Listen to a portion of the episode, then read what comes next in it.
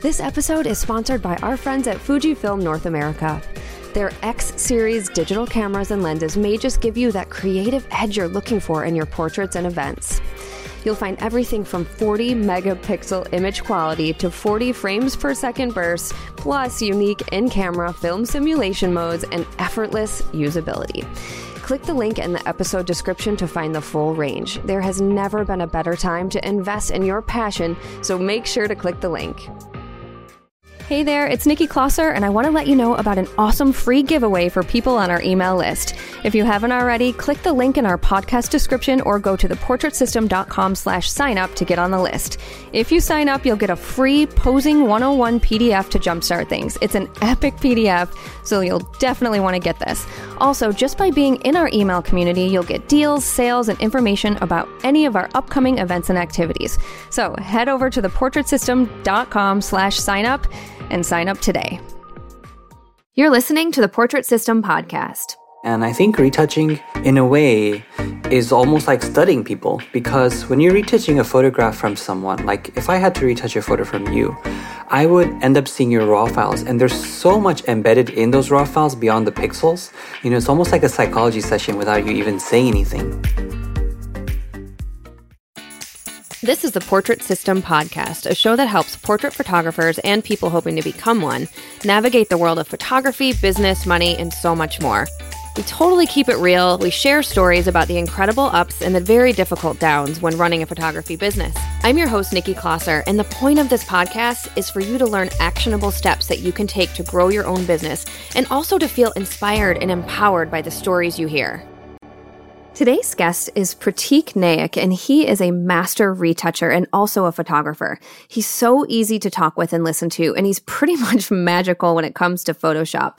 We talk all about the important tools you should learn if you are a photographer when it comes to retouching, how to find the right retoucher for you, and what can make an image stand out as being like a badly retouched photo. Pratik also shares with us his story about how he ended up with this amazing career, and it was really interesting to hear how he started his journey way back in high school.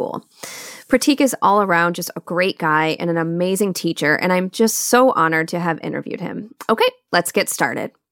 Hey, Pratik, welcome to the Portrait System podcast. Hey, Nikki, thanks so much. I'm so happy to be here. Oh, I'm so happy to chat with you. Uh, as soon as as soon as I just heard your voice, it made me think about how people who have your retouching course talk about how you're so easy to listen to. You're just like so such a simple teacher. Like the the way that you explain things is very simple to follow. Thanks. So, anyways, as soon as I heard your voice, I was like, "Oh, you know, I've heard your voice so much." So Good. That means you've been watching some of my tutorials then. Yeah. I'm trying. I'm trying. It is no secret that retouching is not my superpower and I have a full-time retoucher who I use Great. for every shoot, but uh-huh. I do know that it is important to have some clearly some skills. So oh, I'm, yeah. I'm getting there. Good, good. I, I think, you know what? It's funny because a lot of people are kind of in the same position where they might know a little bit about it, but they'd still prefer using someone else. But I think that's a good position to be in. Mm-hmm, mm-hmm, for sure, for sure. Okay, so I want to hear a little bit about you. Uh, you know, all I know is that I know that you're also a photographer, but you have this really incredible retouching business, and I'm I'm wondering how you got started in the whole photography world to begin with. It was such a long-winded backstory. I feel like sometimes, but I want to give you the whole picture here. Um, yeah, basically, please. let's let's backtrack to when I was like in, in, high school, pretty much. And at that point, what what happened was, and, and currently I'm at the time of this interview, I'm 36, so it's been a little while since then. But at that time, I, I, took a class in high school for digital animation. And I took that class because I always um, enjoyed drawing. I wasn't necessarily the best uh, drawer in terms of trying to put something on paper that I had in my head, but I really loved mm-hmm. drawing the art of it, the art of moving a pencil on paper and mm-hmm. pretending I was being creative, you know? But I was always secretly kind of jealous of the people who could draw really well off the bat without like any references. That kind of. Right. Are you, Nikki, are you somebody who is good at drawing? No. Mm-mm. Okay. Okay.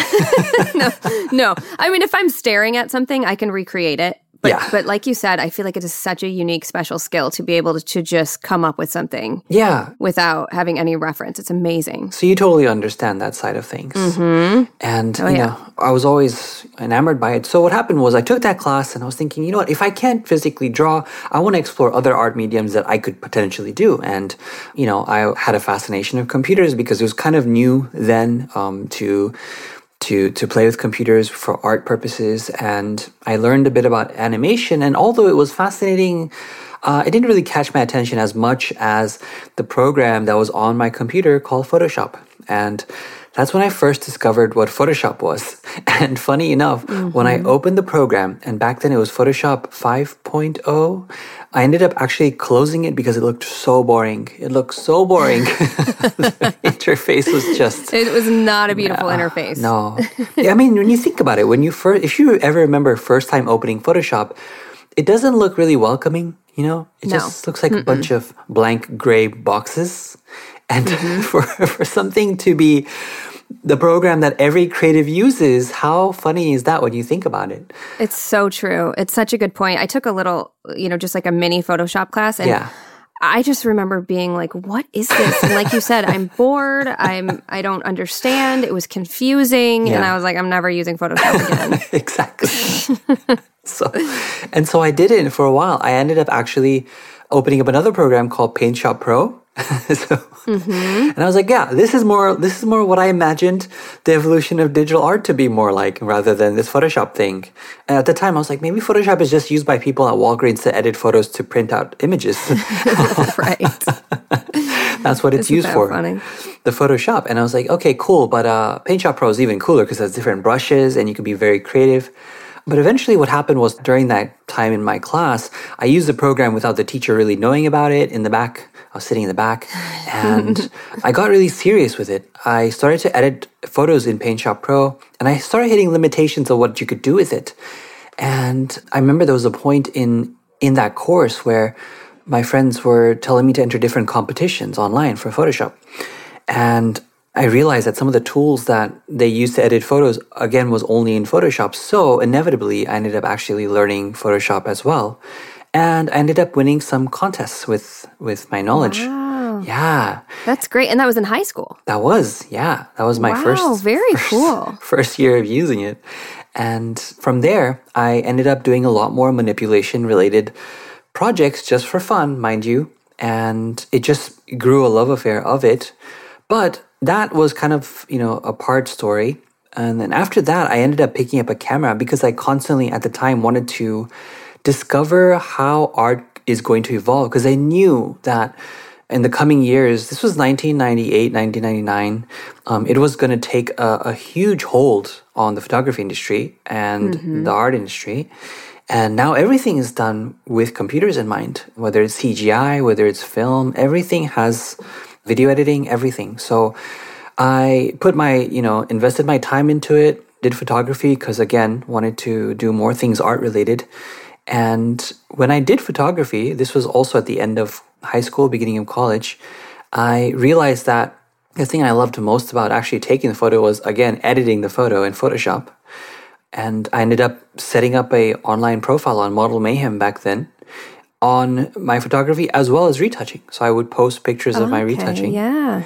And then suddenly people started asking me for my rates and you know if I could edit their photos and I just loved connecting with the community back then so it was easy for me to get traction and that's how this mm-hmm. whole love affair uh, started. Wow. It's funny hearing you say that you like to connect because uh, you always do these posts on Facebook that get so much engagement. Uh, like clearly that's one of one of your skills is connecting with people and I'm like does, does he like how does he come up with these questions? Like you always have some really great question that gets like hundreds hundreds of comments. And it's yeah it's fun. It's i'm always like oh what did pratik post? What question today? You know it's like you always have some good question for people. It's awesome. I think Nikki, like yourself, you know, I really enjoy talking to people more than anything. At the root of it, it's it's more about meeting different people and meeting different creatives and and connecting with them and understanding what they do. And I think retouching, in a way, is almost like studying people because when you're mm-hmm, retouching a mm-hmm. photograph from someone, like if I had to retouch a photo from you, I would end up seeing your raw files. And there's so much embedded in those raw files beyond the pixels. Like you get to see your style, you get to see your preferences of how you see people. You know, it's almost like a psychology session without you even saying anything.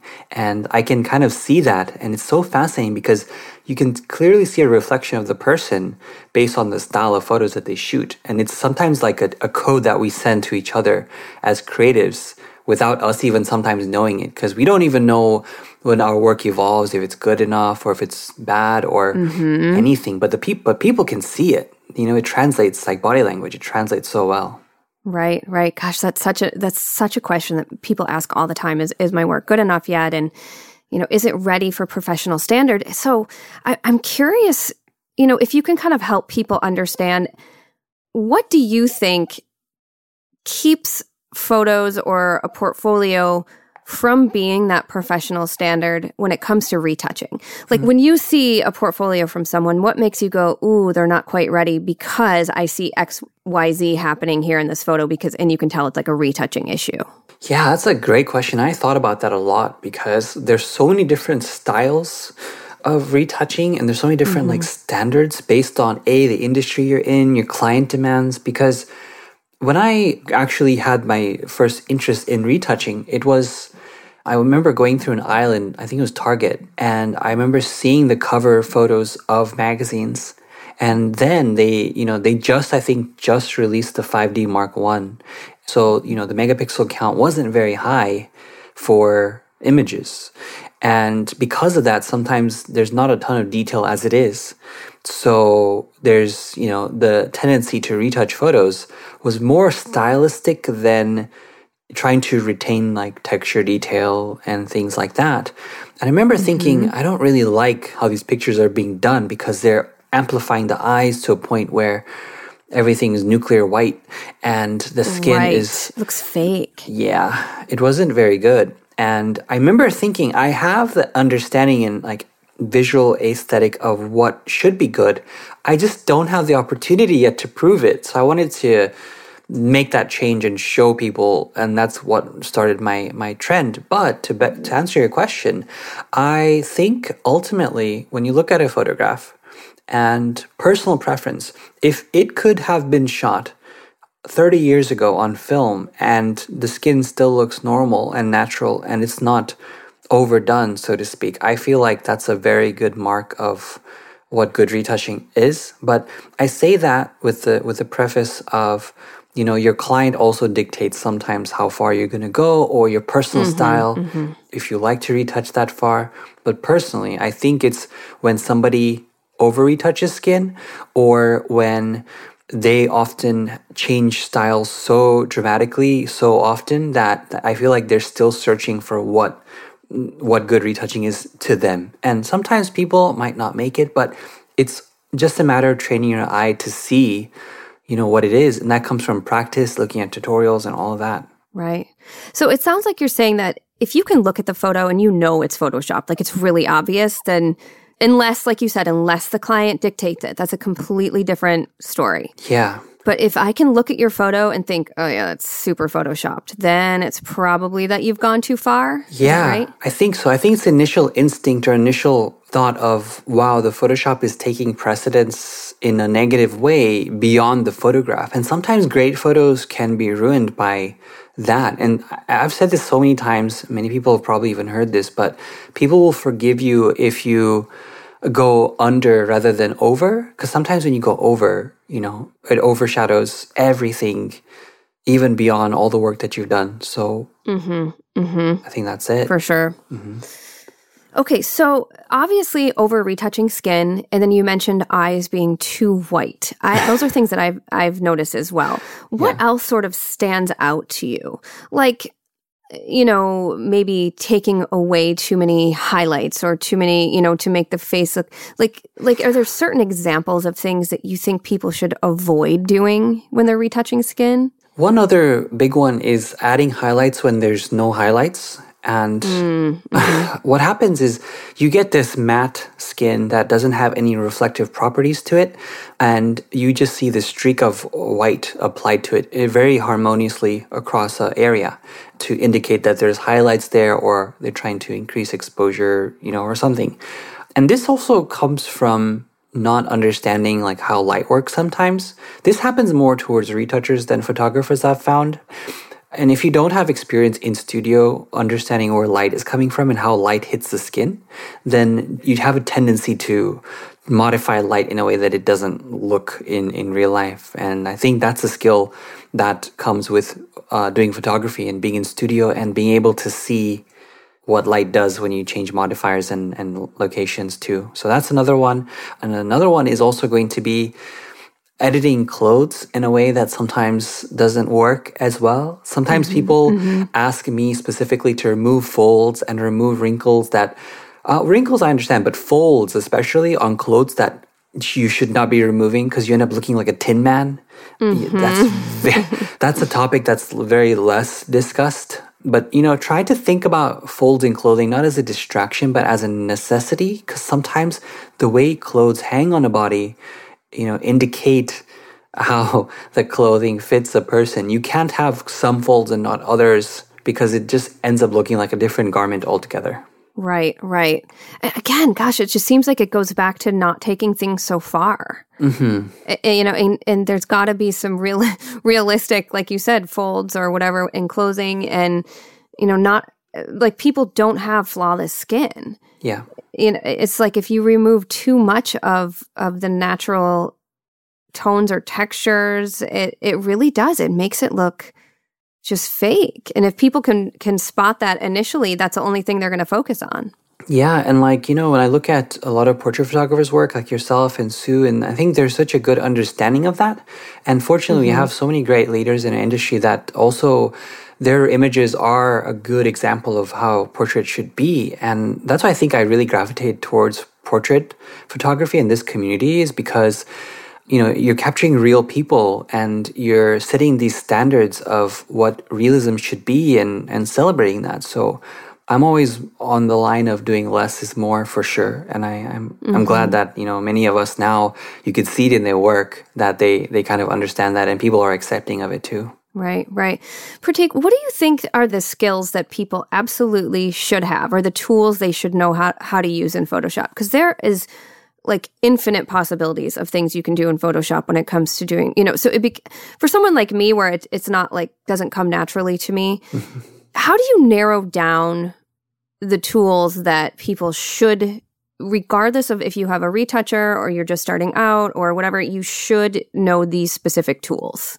I would say probably uh, healing for sure. Healing the healing brush mm-hmm. number one, the cloning brush number two. Those are two of the mm-hmm. most powerful tools you can probably use in Photoshop as a foundation, mm-hmm. and then also trying to learn the brush tool because the brush tool obviously is for painting, but it's also to use for masking. It's also you know to adjust colors with and that's a huge tool to learn and then it, when it comes to like adjustment layers, I would definitely recommend curves. Curves being mm-hmm, the mm-hmm. the number one because you can adjust color, you can adjust brightness, you can edit skin with it, especially with masking because those are my quintessential you know editing tools on like blank layers and adjustment layers I, I love them a lot and i could do 90% of my retouching with just those alone you know so and many of you have yeah, already seen yeah. it i it's so powerful Mm-hmm, mm-hmm. It is powerful, and I'm glad because everything that you said is what I use. Oh, perfect. Those are like, yeah, yeah. And then also dodge and burn because you do yes. quite a bit of dodging and burning, right? I do, yeah. I do them with curves specifically. So I combine my brush tool with my curves to dodge and burn, and effectively that's um, just brightening or darkening parts of an image in order to to either to either amplify you know certain areas like if you want to amplify highlights or you want to add a little bit more exposure in certain areas that's very handy there. And we call that global uh, dodge and burn because it's it's not centralized to very small areas. So we use curves like that with like a bigger brush. And if we want to say clean up skin a little bit further or modify how patchy a, a skin can look Um, and then we use a smaller brush with the curves to dodge and burn uh, those areas in order to kind of smooth out a little bit more. Or like under eyes, if you want to brighten up those darker under eyes, or you know, mm-hmm. if you mm-hmm. have darker areas next to the mouth, which always happens on skin, no matter who it is, you can lighten up that way. It's so easy to do, and that's what I I love to do a lot. Dodge and burn is probably my favorite thing to do because in the beginning it was so difficult, but now, you know, after practice, it, it's become something that I, I really enjoy doing. Would you, Nikki, do you say you enjoy actually retouching? No. no, no. No, no, not even close. For some reason, it's just not something that has just come easily to me. Yeah. You know, if I have to, I can sit down and do it, but it takes me a long time and it's, I don't know. I don't know. There's just other things I'd rather be doing. Yeah. Which is ultimately why why I hired a retoucher. Yeah. And and you know, I get messages every so often and lots of people post in our Sue Bryce Education Facebook group. You know, I need a retoucher. Who has a good retoucher? Who retouches your photos? And people really seem to struggle with finding someone who either matches their style or who's affordable. Yeah. Or, you know, I, okay, so I've, this is a two part question. One is at what point do you think people should outsource their retouching? Mm-hmm. And two, how do people find someone, you know, who isn't going to hack up their photos or you know, who it's affordable, I guess, for for someone who is going to outsource you know, the majority of their photos for portraits. Yeah. And, you know, one of the reasons I asked you the question was because I totally understand where you're coming from. And number one. Number two, it's important that everybody understands that you don't have to love retouching for sure, because it's not something that is a, a requirement of photography. Right. right. and it segues perfectly into this question. And, you know, having a group like the members group with Sue Bryce or like Portrait Masters is is so important because community helps with recommendations. And for me, it was such a personal struggle because at one point in time, I did hire quite a few retouchers to work under me as a sort of agency where, you know, I would be able to manage the jobs and I was able to send it off to retouchers that I approved of. And mm-hmm. that again came from recommendations and also meeting people because I used to travel quite a bit before this whole thing uh, to do events and workshops. And along the way, a lot of students that came were also retouchers that I ended up, you know, kind of hiring. And, you know, the thing that, about that, which is so important, is you kind of have to try a few retouchers. Number one, if you, let's say you get a recommendation from the groups, you have to try them out and you can't give up on your first go because it's almost like speed dating where you're going to ask them a few questions. Sometimes it doesn't go anywhere beyond the first few emails because they don't communicate properly or they might not uh, meet with your rate structure or anything like that. And that's okay. But asking a few people, you know, what their rates are can give you a better understanding of what budgets to have for shoots and also how it reflects on your personal pricing when you're doing shoots themselves. And then, you know, just trying a few out because once you do try someone out, maybe everything is okay, except when you get the images back, it's not perfect. People tend to give up already. They tend to go, oh, they didn't meet my style. I don't like them at all. I'm just going to move on. However, you know, people, uh, retouchers are responsive to change. And when you show them specifically what you don't like about it, they may be able to adjust on the fly and give you something that you do like. So, you know, keep those things in mind because you might miss out on on, on people that might yeah. be best suited for your work. I really love that you said that. Maybe you know, give them a chance. Yeah. Communicate more of what you want. Maybe it was just they didn't quite understand what you meant, or maybe you didn't communicate it in a in a way that they understood it. Or, I mean, I just feel like, like you said, it, like speed dating, where you know you have to really give someone a chance. I mean, if if you've worked with them for multiple times and you're still not getting what you want out of it, okay, then I can I could see. But I, I really love that you said that. And I wonder how often people give someone just one photo and ask them to retouch it or whatever. Actually, I have a very good example of this. Ooh. A good friend of mine, Christina Hauser, she reached out to someone uh-huh. or no i'm sorry someone wrote to her she's like i get emails like this i hope christina doesn't mind them telling the story i doubt she'll mind but she's like i get emails from people all the time from all over the world like and i do too i'm a uh-huh. retoucher from you know whether it's in pakistan or india whatever yeah and you know lots of people who are wanting no. well, if I honestly, if I didn't already have my retoucher in New Zealand, I'd be like, heck yeah, like. Yeah. I'd be looking into people, but I've already got one, someone who I love. Yeah. And Christina was fine too. She was working with Paul Warner, you know, Mm-hmm. everything was good to go. And then I think Paul now has this huge, crazy business. And Yeah. Mm-hmm. so she needed someone. And then the person that, sh- that was retouching her photos had left the studio, whatever. Anyway, so she needed to find a new retoucher. And it just so happened that that day or the day before, this guy had reached out to her. Mm-hmm. And she thought, you know what? I'm going to give this guy a shot. So she sent him a photo and it came back and she's like, oh gosh, no, this is not going to work out at all. It was like way over retouched. She changed the shape of her body, whatever. And Christina's like, I'm so sorry, this isn't going to work out. And he wrote back this really sweet email like, mm-hmm. I just would really love to work with you. Yeah. And she's like, okay, I'm going to show you what I expect Yeah. from this photo being retouched, and I want you to recreate it. And she said it was so good that she thought for sure he he quite possibly could have just sent her the same photo back that she had done because it was so on point. Yeah. And so she had him do a couple other ones, and it ended up working out so great. And he's her retoucher now, and Wow. she loves him. So, like you said, that first interaction Mm-hmm. could have been the end of it. Yes. Yes. That first, you know, he was just guessing what she wanted, basically. Yeah, that's such a phenomenal example. I had, I didn't actually know that story, so I'm really happy that A She found- just told me a couple days ago. It's so funny that we're yeah. But isn't it cool? Because I think what happens, and this is a very human trait, and I've done this many times before, is when we don't get the response we want or expect, we automatically blame the other person for that um, response. But if we keep an open mind, and again, it's so important to keep that open mind and look back on the messages and say, was it something that I didn't say? Or is it possible that anything that I did say, could it be construed something else by somebody that I've never met or worked with in my life? And honestly, the answer is more 99% yes, that's possible. And we have to keep that in mind and give that other chance to come through because it will. Yeah, for work. sure. Mm-hmm. For sure.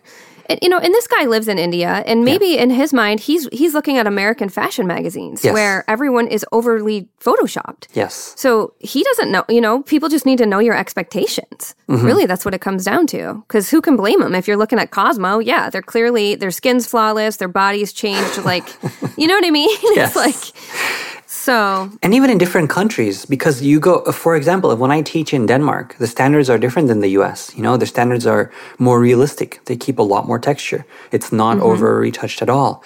And when you oh, go to like Korea, if you go to Taiwan, when I teach in Taiwan, they want to go further. They want to, you know, go push a little bit more on the skin. The standards are different. So it's Right. it's not the same anywhere you go. Right. Yeah, that's a really, really good point. Okay, so when we talk about pricing, I know Mm-hmm. it can vary wildly what people pay. Yeah. You know, just like for photos. I mean, you can go get $100 headshots or you can spend $1,000 with me. I mean, it's just so it varies wildly. Uh, Like how if someone just doesn't either have the money to spend or doesn't want to spend the money on retouching. Like I, I guess my question is how do you find someone who's affordable? And then if you can't, I want to talk about like if you're out there listening, like, well, I, I just can't spend money on a retoucher right now. I want to talk about a little bit about what you offer in your courses. But before we do that, you know, how do you find someone that's affordable, or do you just not? Like, you just have to kind of learn to do it on your own. um, that's interesting. So my my advice to that is do a lot of price shopping. You know, ask. This is why community is so important. You know, this is why I'm so grateful that we have. You know, our group, the Sue Bryce Education Group, honestly is, is one of my favorite groups out there because people can say, hey, what retoucher do you use? Or you can reach out to members of the group and say, hey, who are you using for your retouching? Do they have availability? And there's so many of us there that you're going to find so many people that everybody uses. And then reach out to them, reach out to everyone that you possibly can, see what type of rate structure that they abide by. And that way you get a very good estimate of what you can expect budget wise, because it's not going to fluctuate a lot. It's not super complicated, especially for portrait work, you know? And so then you're able to figure out is this going to be in my budget? And obviously, portrait retouching is a little bit different in terms of pricing structure based on you know how long they take, the experience level, etc. So it could mm-hmm, it could mm-hmm. range anywhere from five dollars a photo to like thirty dollars a photo, maybe higher. Mm-hmm. But mm-hmm. then when you find someone that meets your quality standard to price ratio, then you know what ballpark you're kind of working in. And if you use that general estimate as a guideline, you know, then you can figure out, well, do I have the budget right now? And if I don't have the budget right now, do I have the time? Because A, if you don't have the budget, you're going to have the time. So you're going to spend it either way.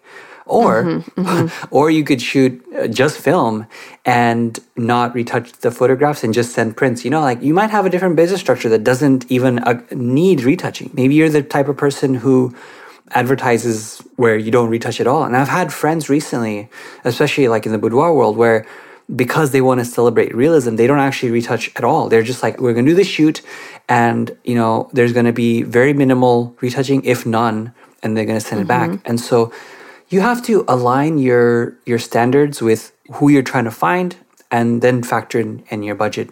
Or if not, then you're going to learn how to retouch as well, just to have a better understanding either way.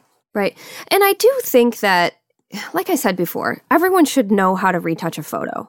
Mm-hmm. Not that you have to love it or do it all the time, but at least to have certain skills. Because there are going to be times when your client reaches out and needs something and in your retouchers on vacation, for example. That happened to me before where I'm like, shit, like she's gone. Oh my gosh, what am I going to do? You know, what did you but, do? Right. Well, I, luckily I knew how to do it, but it took me forever. Yeah. And, you know, but it's one of those things where it's so important to learn the skills. And so I know you have multiple I have the retouching series. That's mm-hmm. that's the one that I've learned the most from. I know and I know you also have a couple classes just on SBE some really basic stuff. Yeah. But help people understand your courses because I know you've got the essential retouching workflow, you've got the retouching series, and then you've got a bunch of mini courses.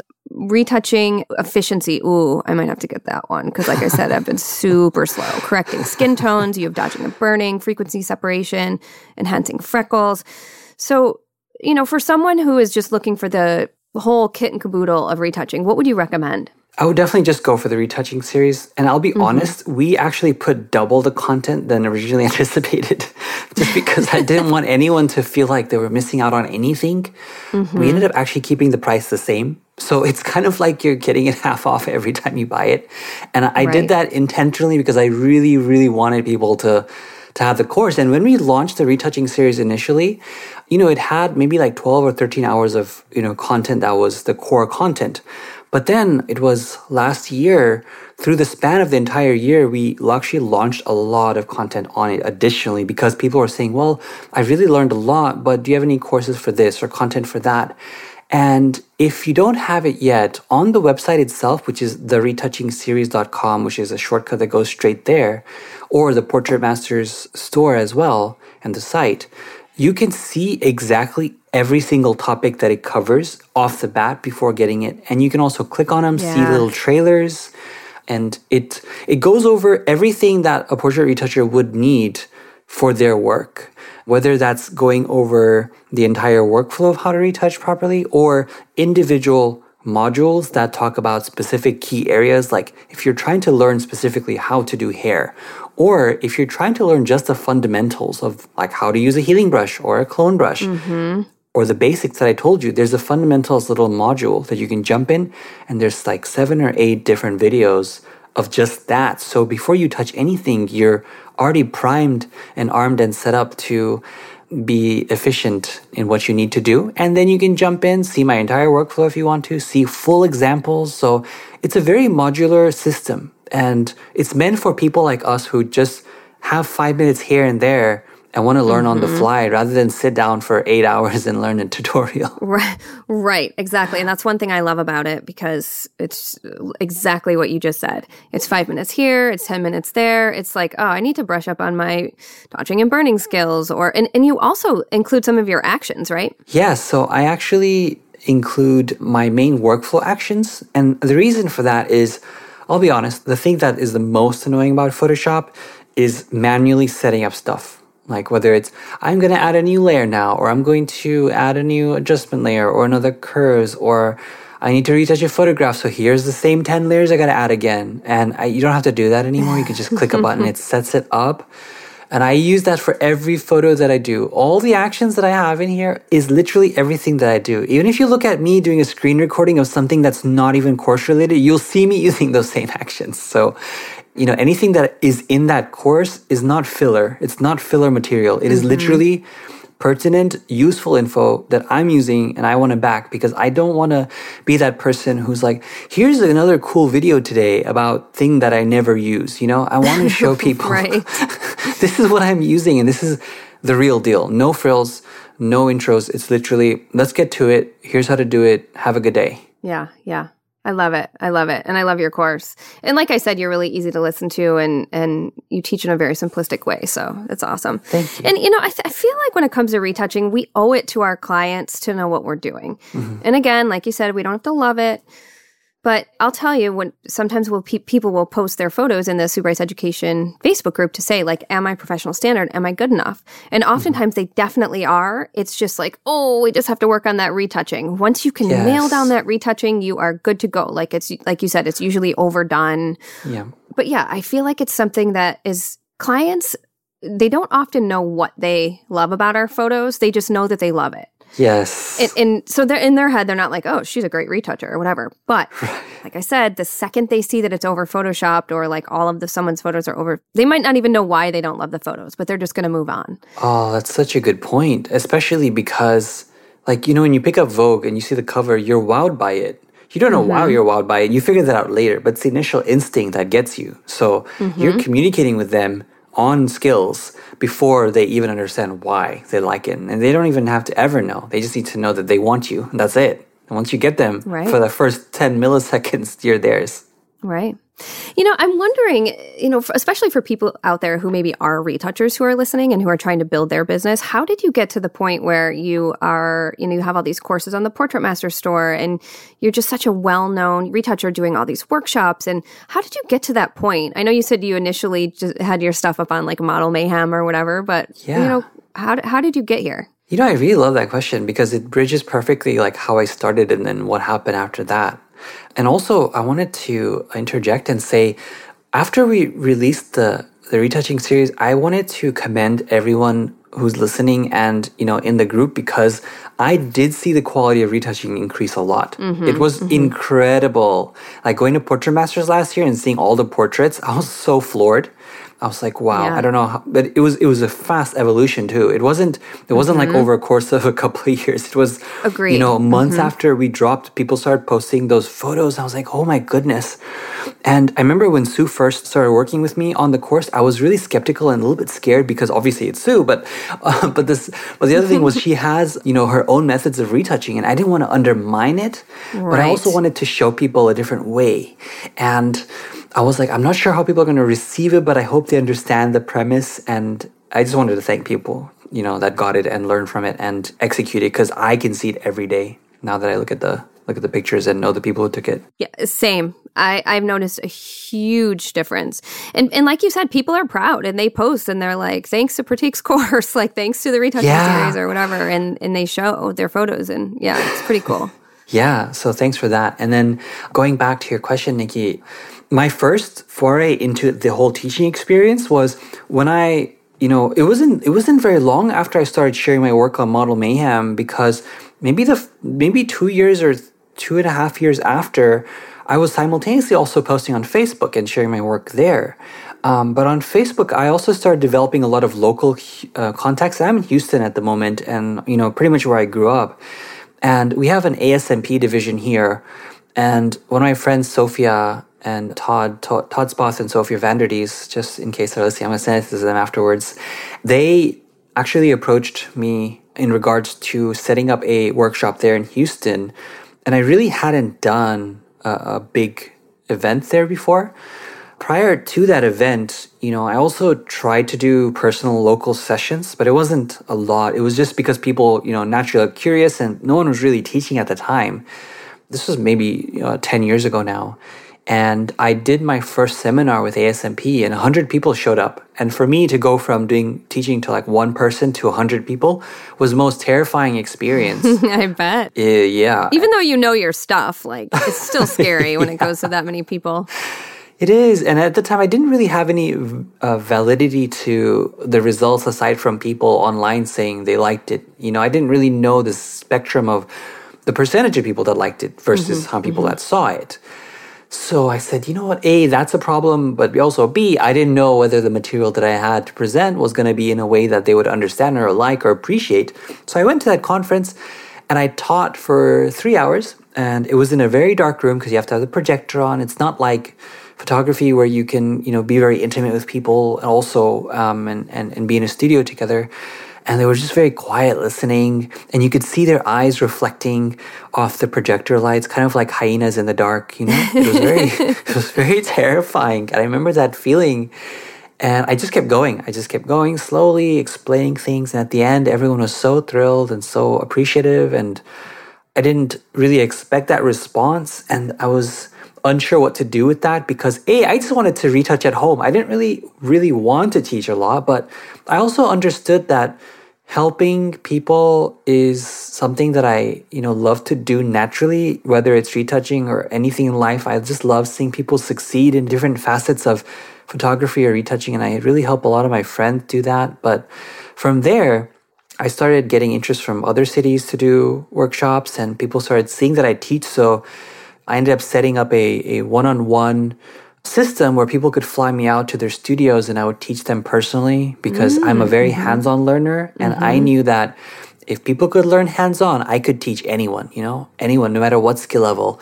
Sometimes I'll teach people where they would actually just open the Photoshop box for the first time and I would spend a full day and two days going over basics and what they need to know, what they don't need to know, and then jumping in. And through that a whole experience over four years or so, I ended up building, you know, a reputation where people would then ask me to fly almost weekly. And I didn't have time for it, so I didn't, you know, accommodate to everyone, but I knew there was something there. Mm-hmm. And around that time, I think it was like three or four years in, Creative Live messaged me and they said, you know, we'd like to do a class with you.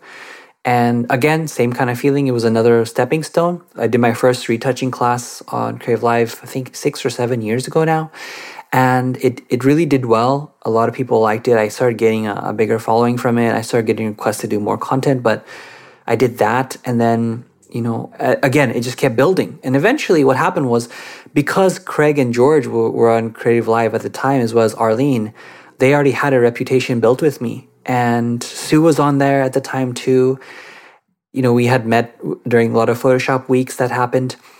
And then I think it was three years ago now, I approached George and and Craig and I, or George first, and I said, "Hey George, I have this idea that I want to do." It was perfect because Felix had his lighting series just come out, or I think he just recorded it then, and he told me that you know he's like Felix was like, "You should definitely do it if you're considering it." And I said, "Great, I'm going to pitch it to George." I met with him at Photo Plus.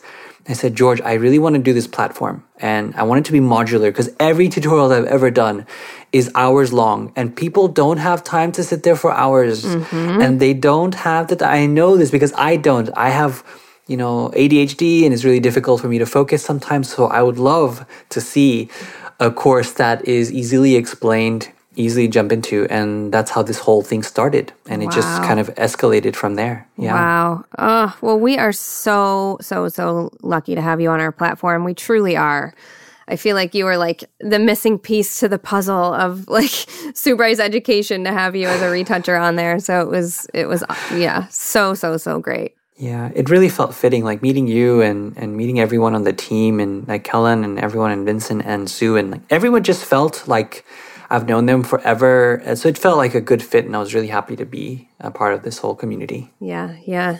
Well, again, we're so lucky to have you, and I can't wait to see what what content you come out with next. And although I feel like you've covered so, I, I don't know how you could possibly cover any more. But when I think about that with Sue, like how could she come up with anything else? She does. She's like, oh yeah, yeah. and then I've got this magical, you know, new self value yes. talk that I came up with, and I'm like, oh my gosh, it's the best talk I've ever heard. When I thought that the last ten that I ever heard, heard were the best, you know. So yes. yeah, it's all very exciting. So. Yeah, cool. Well, thank you. Thank you for sharing your story and just for, you know, giving some tips on retouching. And yeah, it's helpful for me too to talk with you because I can now help guide people better when they ask me about either finding a retoucher or what should they know for retouching or, you know, what course should I buy or whatever. So yeah, this is good. Yeah, that's true. It's good information that people don't talk about often. So I'm happy that we touched on those topics too. Yeah, it's not like the like quote unquote sexiest part of, you know. Yeah photography or whatever, but it is very, very important. So, so yeah, Yeah. so I'm really glad, really, really glad to have you on. We do have a kind of a retouching Photoshop segment of the 12 week startup too. It, you know, we include that in there because it, it really is. It's, it's such an important part of photography. Even if it's not your mm-hmm. superpower, it's so important to have knowledge about it and around it. And Yeah. yeah, so I'm I'm kind of glad though because I'll be honest, I don't know why I love it so much. It's actually more of an addiction for me than like I would say like a passion because there's just something that happens when I'm zoned out editing photos uh-huh, that uh-huh. it's almost automatic now and I kind of get to zone out and my mind goes to a place where I come up with ideas and it, it's a very interesting feeling. I don't know the best way to describe it, but it's kind of like imagine when you're photographing something that you love or there's a shoot that you've come up with a concept for and you're and you're doing it and that feeling of just losing everything that you're thinking of just enjoy yourself and that's kind of what mm-hmm. that feeling is like. Mm-hmm. So Absolutely. I do it cuz I I must, I guess. Yep, yep, that's awesome. Well, I have a couple more questions for you, and I actually Mm-hmm. ask these at the end of each episode. And I know you're a photographer, mm-hmm. so instead of saying what's something you can't live without when you're doing a photo shoot, maybe you could share with us what equipment do you use for retouching? Like, are you using a mouse? Are you using a Wacom tablet? You know, what what can't you live without when you're retouching? I'm just using my trackpad. That's it. That's A all. I'm trackpad. just kidding. No, I'm just messing with you. I'm like, no, I wait a minute, that's not right. Um, I'm using a uh, Wacom tablet. It's a Wacom Intuos Pro tablet.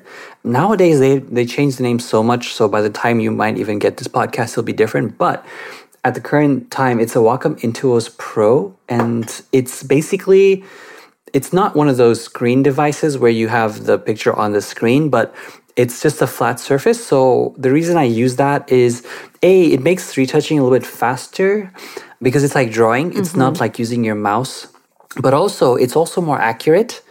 You end up having more defined strokes. It's smoother, especially when you're trying to make very precise masks around edges or you know things that your mouse just couldn't do in a pleasing and fast way. And I like that a lot. So that's my main preferred editing tablet. Yeah. Okay. Cool. I tried a. a I, I was calling it a Wacom. I guess it's a Wacom tablet before, and I just, I just, I don't think I gave it enough time. I think it was like, I tried it once, and I was like, no, Nikki, you must give it time. I know. You're like, I don't need this. I have retouchers for this. I know. Basically, that's basically right. Uh, yeah. Anyway. Okay. Number two. How do you spend your time when you aren't working? I'll be honest, I like to do absolutely nothing. Yeah. Yeah. Same. I, you know, I think I think I was just having a discussion yesterday with someone. I was saying that we often feel guilty when we're not being productive. Mm-hmm. And I don't know if you're the same way or not, but I, I am for sure. We don't give our permissions to do absolutely nothing. But Yep. I feel like that's so necessary just to just veg out and just sit there and whether it's just going on Instagram or laying down and just un, you know really not thinking about Mm-hmm. anything. Yep. I know they call it like meditation, but I want to actually do like a little bit of something while I'm doing nothing. So Oh, same, you know, same. just like I know there are times when my husband and I, we have two little kids, they're two and four, and you know, we make sure we each get our own separate time to do whatever it is that we want. And he like goes out and rides his BMX, you know, dirt jumps or like goes snowboarding or kayaking. And I'm like, I'm just going to close the door and watch Netflix for three hours. If we could, you could just keep the kids out, that would be my time. Like, you know, like I'm with you. I just need to like just chill and, and do nothing, read or read a magazine, just nothing. Yeah. we need to normalize that without the guilt factor in it. You know, because agreed. we always see these people or these talks, and and we're all guilty of it. We do it too. We're like, oh, we need to maximize our efficiency and and you know Mm-hmm. really set set the time for each day and get go get it. And it, that's fine. It's fantastic. But at a certain point, you're going to burn out. It's just it's just how we're built. You know, we're not built to go 16 hour days. Totally. We're built to look at any other animal on this planet. I know, I know. I think people sometimes think that like being busy is this like badge of honor, and I'm like, I don't want to be Yeah. busy. I don't want to be No. crazy running around like a wild woman all the time. Like, no, mm-mm. Yeah. if, if we could be successful and have time, I think that's success, you know? Like, totally, totally. We could talk about that for days. yes. all right. Let's get in our PJs and talk about it. I know, perfect. I know. All right. What's your favorite inspirational quote? I, it's funny because it's a very cliche one, and I say it's cliche because even when I say it in my head, I'm like, "Oh Lord!" But it's it's it's be the change that you wish to see in the world, mm-hmm, and mm-hmm. I say that because I actually keep repeating it in my head, even though I don't intend to do that.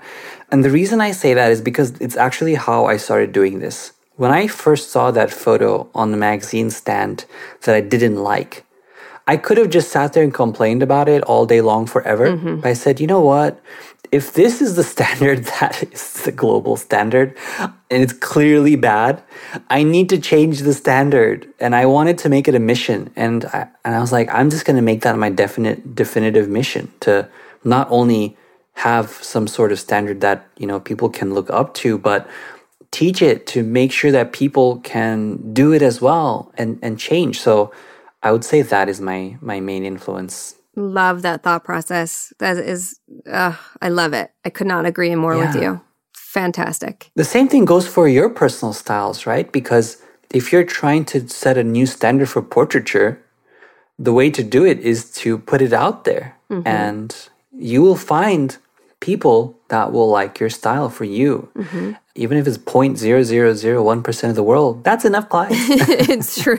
It's true. It's true. Very good point. Okay, last question. What would you say to people who are just getting started? I would say make sure you're doing it for the right reasons. Mm-hmm. I've had people message me saying, How much can you make from retouching? Mm-hmm. And I knew off the bat they're not going to be retouchers. Mm-hmm. mm-hmm. I said, This is not for you. Go do something else. Even though they could probably do make a really decent living from it. But the question has to be, wow, how can I do this all the time? You know, mm-hmm. it has to be mm-hmm. passion based. It cannot be self serving based. We are not in this to self serve. Yep. We are in this to help others. And at the core of it, we have to have that passion to help others. Because as you know, Nikki, when you get those emails that really test you, or when you get the clients that really push you, you tend to remember why you're doing this. And you know your helping personality comes out. Because that's why you're doing this podcast. That's why you're asking all the questions you know? That's true you like doing it. I, I, love it. I love it. That's such a good point. Yeah. No one's ever said that for for when i asked that question. I'm glad you said that. I really really love that. Really? Yeah. Wow. Cool. yeah. Oh, i love that too then. Oh i do have one more question. Where can people find you online if they're looking for you they can find me if you t- i wanted to say just google me but literally if you just type in my name because not many people have my name pratik naik you will find all my channels like whether it's youtube whether it's instagram whether it's facebook uh, so i have two instagrams. One is uh, solstice retouch which is my main instagram. I primarily use that for you know posting stories because i love to be engaged. I don't update the work so much on there as much anymore. Mm-hmm. but i also have shot by pratik which is my personal photography project uh, profile and mostly on Facebook as well. So those are my kind of main places that I go to. Awesome. And if people want to get your course, it is the retouchingseries.com. Yeah, it's the retouchingseries.com and I definitely would recommend it for anybody even considering. Even if you don't need it now, you might need it, you know, maybe a couple of months from now where you're thinking, "Dang, I wish I could I would have got it then." Right, right. I definitely would get it you can download the content, you can stream it if you want to. It's yours. It's not a subscription, it's yours. Right. Awesome. Awesome. Cool. Well, thank you again for taking time to do this interview with me today. And I really enjoyed it. Thank you so much, Nikki. This was an absolute blast. And I hope this really does help a lot of people. Yeah, I'm sure it will. And hopefully we'll see each other next year in person. Yes, let's hope this happens this year. yeah. So, all right. Thanks again. We'll chat soon. Take care. Thank you so much for listening today to the Portrait System podcast. If you like what you heard, we would really love for you to leave us a five star review either on iTunes or wherever you're listening. And I really, really want to encourage you to head over to SueBryceEducation.com. Over there, you can find all of the education you need to become a successful photographer. It's only $35, and there are over 1,000 on demand educational videos on things like posing, lighting, styling, retouching, shooting, marketing, sales, business, and self value. There's also the 12 week startup program that I love. And there are posing downloads, lighting downloads. I mean, truly everything to help make you not only a better photographer, but to make you more money. Once again, that's SueBryceEducation.com.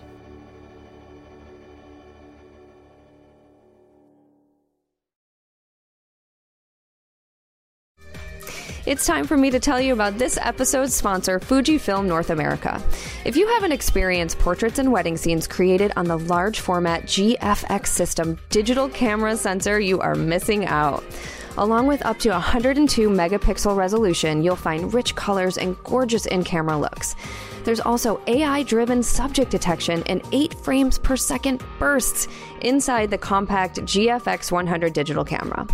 Hit the link in this episode's description to view the products. It's time to dream big in your creative process.